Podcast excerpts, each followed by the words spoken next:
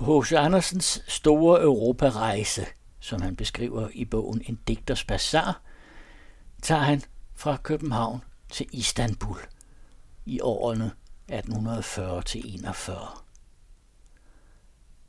I Andersens generation var skoleelever flasket op med græsk kultur og historie, så det var nærmest som at komme hjem, da Andersen møder de græske kyster på sin rejse.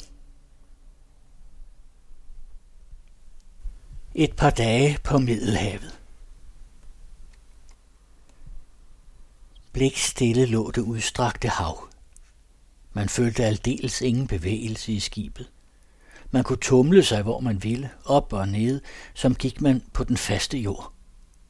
Kun ved at betragte kølvandet så man skibets fart, bestandigt længere og længere bort fra Maltas gule klippe. Vi havde fået syv unge spanske munke ombord. De kunne lidt italiensk, var alle missionærer og gik nu til Indien. Den yngste af dem var meget smuk, bleg og melankolsk. Han fortalte mig, at hans forældre levede endnu, og han ej siden sit 16. år havde set sin mor, der var ham så kær. Nu ser jeg hende ikke før i himlen, sukkede han. Det var med et tungt blødende hjerte, han forlod Europa. Men han erkendte, han måtte. Hans kald var det. Han stod jo i Guds tjeneste. Han og de andre brødre hørte alle til Theresianermunken, en orden stiftet af den hellige Theresia. For de fleste ombord var jeg den, der syntes at være mest langvejs fra. Jeg kom fra Norden. Fra Danmark gentog vores romerske gejstlige, der gik til Jerusalem. Danmark? Er de er altså en amerikaner? Jeg forklarede ham, at Danmark lå langt fra Amerika, men han rystede på hovedet, som fruen i de danske i Paris, og sagde som hun, ikke så langt endda, ikke så langt endda. Vi havde ombord en pavelig gesant, der gik til Libanon. Han var den eneste af italienerne, der vidste lidt om Danmark. Han havde kendt fru von Goten og været i hendes soireer i Rom. Han vidste, at der var en Torvaldsen, og at der havde været en Tycho Brahe. Jeg har siden gjort den bemærkning, at Tycho Brahe er den af de danske, ved hvem Danmark mest er kendt ude. Tycho er vores berømteste landsmand, og ham forjog vi. Danmark er stor som moder, men hun er stundom ingen god mor mod sine bedste børn. Endnu midt på dagen øjnede vi Malta.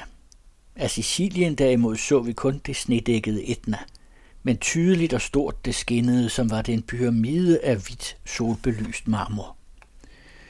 I søen gik ingen dønning. Det var som gled vi gennem luften. En uhyre delfin, større end nogen hest, væltede sig et par gange tæt op til skibet. Solen skinnede på den våde, glinsende ryg. Melodier af Den hvide dame klang op til os fra fortepianoet nede i kahytten, og de lystige matrosdrenge hang i torværket og sang Quel plaisir det tramatlo. Kommandopipen lød. Matroserne gjorde deres manøvre. Middagsklokken ringede. Da vi drak vores kaffe, sang solen rød og stor. Havet skinnede som en ild. Solen var nede. Stjernerne brød frem med en pragt, som jeg ej kan udtale. Hvilken vrimmel, hvilken glans. Venus skinnede, som var den månen selv. Den stråler kastede en lang stribe hen ad havfladen, der bevægede sig kun i en svag dønning, som om havet åndede sagte. Lavt på horisonten over Afrikas kyst stod en stjerne, skinnende rød, lige et fyr. Under den stjerne jo nu beduinen på sin vilde hest. Under den stjerne drog karavanerne gennem det glødende sand. Hvor dejligt at sidde under teltet hos Afrikas datter. Stjernen jo flammer gennem blodet. Jeg sad ved skibets regling, så ud over havfladen. Fosforiske blink lynede gennem vandet. Det var som gik de på havdybet med fakler, og disse pludselig lyste gennem vandet. De kom og svandt, som var disse flammer måske havets synlige åndedrag. Allerede klokken ni var jeg i min køje og sov straks, mens skibet uforandret skød sin fart fremad. Da jeg igen i den tidlige morgen steg op på dækket, blev dette ringgjort. Alle hænder var i bevægelse. Snart skinnede gulvet hvidt og rent, så det var en lyst at se. Op hvor anker og tog lå, havde matroserne deres storvask, og den var ganske ejendommelig. De vaskede især bindklæder og lagde da disse udbredte på dækket, hældte søvand ud over og fejede eller rettere skrubbede dem som en almindelig riskost. Der var noget slidt, og hvor de imellem pindene havde stukket et stykke sæbe. To raske matrosdrenge, ganske små, men livlige som eren, og fulde af skæmstykker, slagtede høns og holdt forud for hver slagtning en humoristisk tale til hønen, og talen endte altid med voilà, og så gik kniven hen over halsen. En smule bevægelse sporede vi i søen, men alt som solen kom højere, blev havet igen blikstille som dagen forud. Ingen flodsejlads kunne lignes hermed i ro. Hister her langt ude antydede nogle mørke blå pletter på den udstrakte solbelyste havflade, at den luftning der krusede vandspejlet. Malta var nu ikke mere at se, men Etna stod klart og tydeligt ude i horisonten. Mod nordost øjnede vi det hvide sejl af et skib, der var det første fartøj, vi havde set, siden vi forlod Malta. Agterud holdt matroserne frokost. Hver fik en portion vin, løg og brød. De var alle nok så lystige. De havde deres vittighedshelt, og en som vittighederne skulle gå ud over. Perseren i den grønne kaftan og med sin hvide sjalsturban sad altid ensom og legede med sine ørenringe eller sin sabel. Ingen talte til ham, og han talte til ingen. Men imellem spillede der et smil omkring hans mund, som gik glade erindringer gennem hans sjæl. Eller tænkte han måske på hjemkomsten, på det meget, han havde at fortælle fra landet og fra havet. Jeg gik ham forbi, og han greb mig pludselig i armen, sagde nogle persiske ord, som jeg ikke forstod, men han lå, nikkede og pegede hen på siden af dækket. Min vældige morgenhilsen gengældte han ved at vække min opmærksomhed for en lille verdens begivenhed hos os på vores flugt over havet. En lille fugl var trætdalet ned i tovværket og gled nu ganske ned på dækket. Den var så afkræftet, at den ikke længere kunne løfte vingerne. Den fik snart en mængde tilskuere, og jeg blev ganske vred på den gejstlige for Rom, fordi han straks ville have den stegt. Han mente, den måtte smage så udmærket. Vor lille bevingede pilgrim skal ikke ædes, sagde jeg. En af løjtnanterne tog den i beskyttelse, satte den op på sejlet, der var spændt som telt ud over førsteplads, gav den der en tallerken med vand og brødkrummer, og fuglen var vor gæst hele dagen. Ja, natten med. Først næste dag fløj den fra skibet og kvidrede i sin flugt, som om den ville sige tak for god behandling. Det var en stor begivenhed for os alle. Dog snart igen søgte vi hver vor beskæftigelse. En ved klaveret, en anden i bogen, nogen spilte kort, andre spacerede op og ned. Beduinen sad på kulsækken, tavs som en ånd. Øjnene lynede i det brune ansigt under den hvide bernouche. De nøgne, sortbrune, kraftige ben stak frem. Perseren legede med sin store sabel, klappede sine pistoler eller drejede sølvringene i sine sortbrune ører. Kaptajnen kopierede af mit album et billede af Marstrand. Kun en spillemand. Nu bor det i kaptajnens kahyt, og årligt sejler spillemanden mellem Marseille og Konstantinopel på det stolte skib Leonidas. Jeg selv læste tysk med en af de franske officerer. Han oversatte Schillers Jordens deling.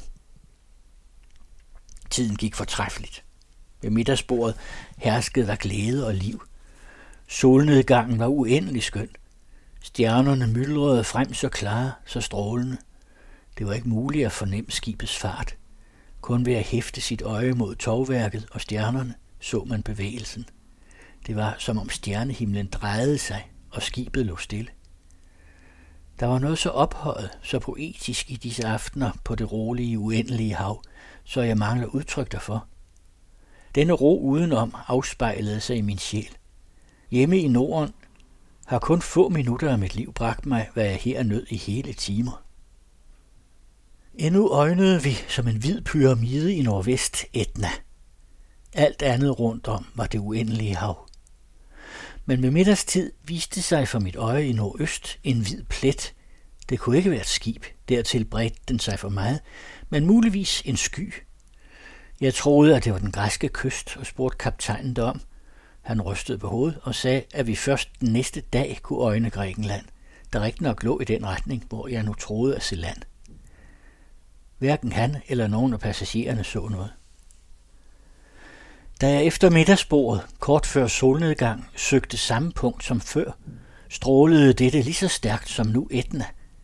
Nej, det kunne ingen sky være. Det havde ikke forandret skikkelse. Det stod endnu i samme retning som for tre timer siden. Kaptajnen tog sin bedste kikkert og råbte, land. Ja, det var græsk kyst. Det var en bjergtop ved Navarino. Belagt med sne strålede den i den klare luft. Jeg havde først af dem alle opdaget Grækenland. Aldrig har jeg hørt før, sagde kaptajnen, at nogen med blotte øjne har kunnet på en og samme tid se fra Middelhavet både Etna og græsk kyst. Det er mærkværdigt. Da jeg senere i Athen fortalte dette, ytrede der en lært, at han for nylig i en kritik over et engelsk værk havde læst samme mærkelighed, men recensenten betvivlede den på det stærkeste. Dog denne er der, selv har jeg set det. Sne på Etna og sne på de græske bjerge gør det i klart solskin muligt her at øjne land både i øst og i vest. Grækenland. Jeg så altså for mig dette åndens store fædreland. Under hin bjerg strakte sig Arkadiens skønne dale. Tusind tanker, som skare af trækfugle, en forskellig fra den anden, fløj mod dette lysende bjerg. Men solen sank, og tankerne svang sig fra jordens minder til himlens dejlighed. Næste morgen var jeg op før solen, det var den 20. marts, blodet rød, som jeg aldrig havde set den, og forunderlig oval steg solen. Dagen vældede ud over det blækstille hav, og foran til højre lå klart og tydeligt, men langt, langt borte, Moreas kyster. Det var det gamle lakedæmon, vi så. En stejl klippevæg gik lodret ned i havet, og inde i landet hævede sig snebedækkede, maleriske bjerge. Åh, hvor jublede mit hjerte. Jeg ser skinnende luft, jeg ser lysende vand, og bjergkysten hist er Grækenland. Panorama af Sydmorea og Kykladerne. Vi nærmede os Morea, morbærlandet, som navnet betyder, og som det har jeg holdt efter dets udseende af et morbærblad. Derinde strømmer Eurotas, derinde lå det gamle Sparta, og der findes Agamemnons grav. Disse fjeldkonturer med samme sollys og slagskygger, som vi nu ser dem, viste sig for Fenicier og Pelasker. Bølgerne væltede dengang herude på samme måde som nu. Den hele scene står uforandret. Vi sejlede tæt ind under Kap Matapans klippevæg. Nøgen, uden vegetation, synes den hele kyst. Stærke brændinger brødes mod klipperne, hvor ingen stenged kravlede, hvor ingen hyrde eller jæger var at se.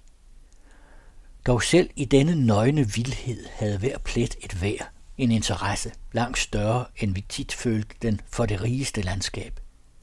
Tit det var Grækenland, vi så. Den varme erindringsviol, som vi gemmer i vores salmebog, er os af større værd end den friske, duftende rose. Minderne giver farver og duft, som ikke findes i virkeligheden. Vi passerede den yderste pynt af majnoternes land. Majnoterne, den spartanske slægt, der endnu aldrig er blevet undertvunget. Et folk modigt og tappert, råt og vildt, men gæstfrit som i Lykurgs tider. På vor højre side lå efter nogle timer sejlads øen Serigo.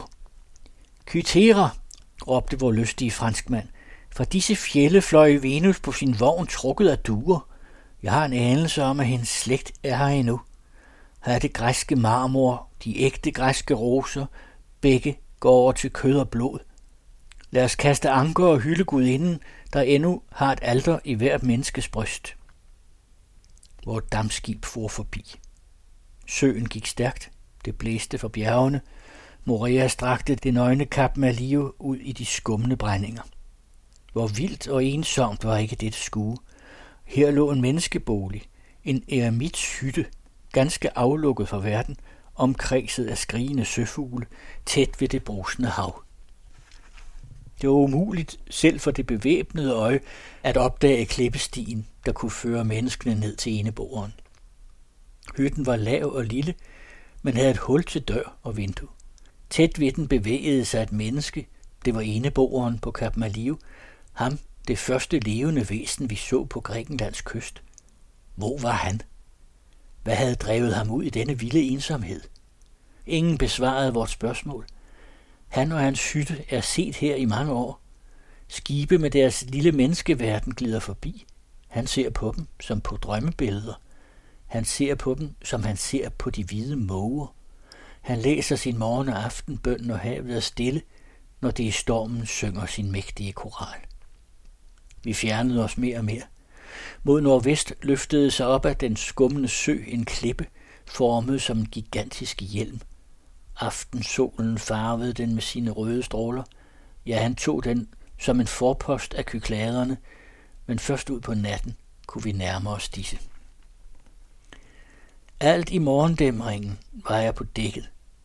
Et par sejlskibe krydsede os tæt forbi, som var det kæmpe store søfugle, der ville slå vort skibs tovværk med deres hvide vinger. Himmelhøje, nøgne stenmasser tårnede sig op af vandet. Det var øen Melos, der er udhulet af ild og vand. Det var Sifanto, Serfo og Termia, vi sejlede som i en kanal mellem begge disse sidste. Magnetgrupper er under stenskorpen, duftende roser ovenover, men den rejsende ser ingen af disse. Kysten viser sig nøgen og vild. Solen stod op bag øen Mykones. Den bestrålede Paros og Antiparos, men ingen marmorfjælde skinnede her. Den grå klippe lå død og tung i vandet. Intet lå os ane dens mægtige stalekitgrotte med dens under. Vi så Naxos klipper, hvor Ariadne har grædt, hvor menaderne med løste hår over de smukke skuldre dansede i de stjerneklare nætter og sang deres hymner til Bakkus. Men høje fjelle skjulte os for de vingroede frodige dale. Dia, Søvses hellige bjerg, pegede alvorligt mod den himmel, fra hvilken mennesken havde forjaget de gamle guder. I vores skoletid kaldte vi klassikerne tørre. De klassiske øer åbenbarede sig endnu mere tørre. Dog, det går med de fleste af disse som med hine forfattere, man skal kunne trænge ind i den. Og der ser vi vinrankerne slynge deres saftige grene over de solbelyste dale. Der ser vi oldtidsminder som storartede tanker i en digters værk. Dejlige kvinder hilser os, og skønhedens hilsen er som melodier af vor kæreste sange. Skibet styrede hen imod en ganske lille ø, hvor der stod et hvidt, slankt fyrtårn, og i det vi kom forbi, åbnede sig for os Syras havn. Bøjet som en hestesko om bugten, lå der en lille by med skinnende hvide huse, som var den lejr af telte på den grå bjergside. Det var livagtigt et lille Neapel. Biskopens slot der højt på bjerget mindede ganske om Sankt Elmo – jeg havde tænkt mig alle græske byer kun som ruiner og lerhytter. Byen på Syre så jo malerisk og indbydende ud. En hel skar græske både roede ud til os og lå alt i læ under siden af vort skib. Desuagtet stødte de hvert øjeblik sammen. Til søen gik stærkt. Jeg lod mit tøj glide ned i en af de nærmeste og sprang selv bagefter. Fra dammskibet lød et lev vel til mig for vennerne, jeg der i hast havde vundet, og nu rimeligvis aldrig mere i denne verden skulle se. Jeg blev vemodig derved. Rorkalene satte oven i bevægelse. Det gik mod land, men vi var langt ude. Bølgerne vuggede i vores båd, som var den en appelsinskal.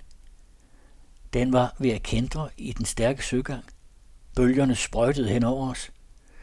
Endelig kom vi ind i havnen, hvor skib lå ved skib, den ene båd tæt ved den anden. Hele kajen var opfyldt med grækere, med snævre trøjer, hvide forstaneller og den røde hue på hovedet. Der var en råben og skrigen. En gammel kal rakte mig hånden, og jeg stod på græsk grund. Taknemmelighed imod Gud, glæde over at være her, og dog en vis forladthed opfyldte mig i dette øjeblik. På de franske dampskibes kontor fik jeg at vide, at først om syv dage indtraf det østerrigske dampskib. Det græske var i tu og gik altså ikke. Dog en lejlighed fandtes for mig samme dag, der som jeg ville finde mig i at begynde min ankomst til Piraeus med nogle dages karantæne. Det franske krigsdampskib Lykurg der var kommet fra Alexandrien, hvor just nu pesten rasede, havde alt i flere uger ligget med karantæneflag her ved Syra. Det ville i aften sejle til Piraeus, og der i tre dage ende sin karantæne.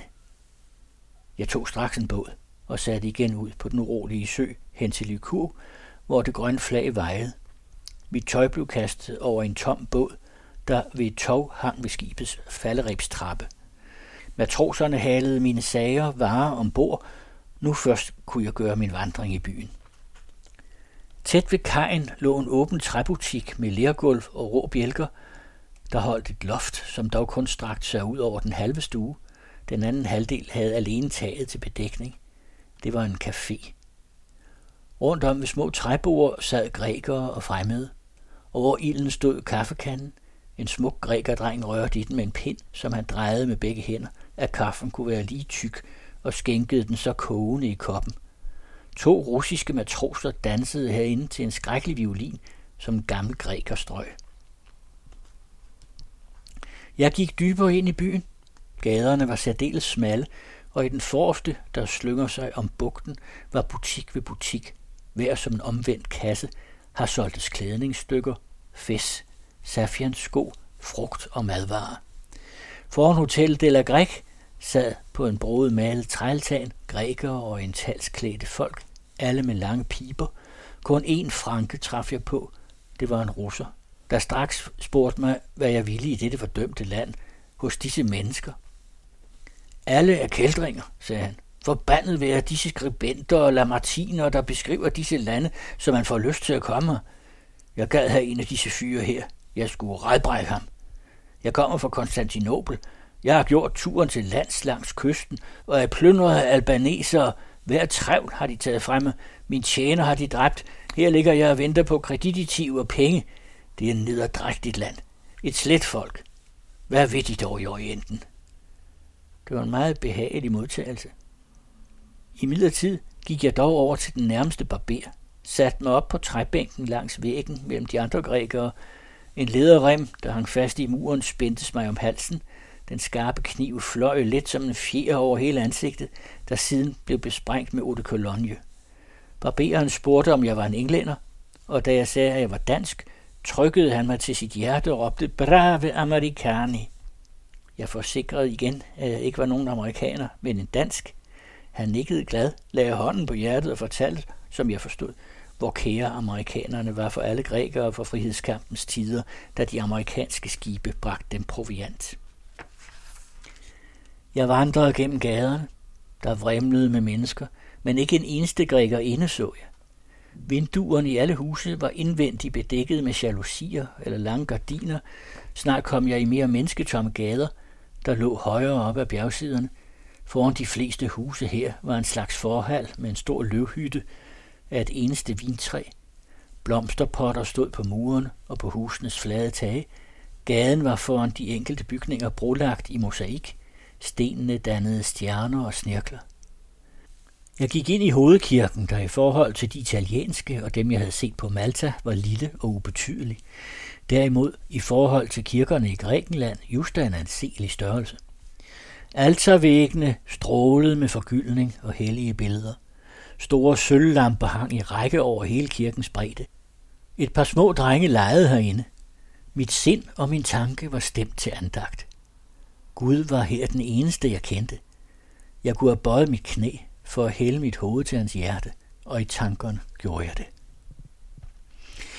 Den højst liggende del af byen stod endnu under bygning. Gaden syntes en vej i et stenbrud. Der lå brokker og stykker af fjellet, hvor husene rejstes. Men skuet var prægtigt over byen og havnen til den lille ø med det slanke hvide fyrtårn. På den modsatte side af buk lå karantænen.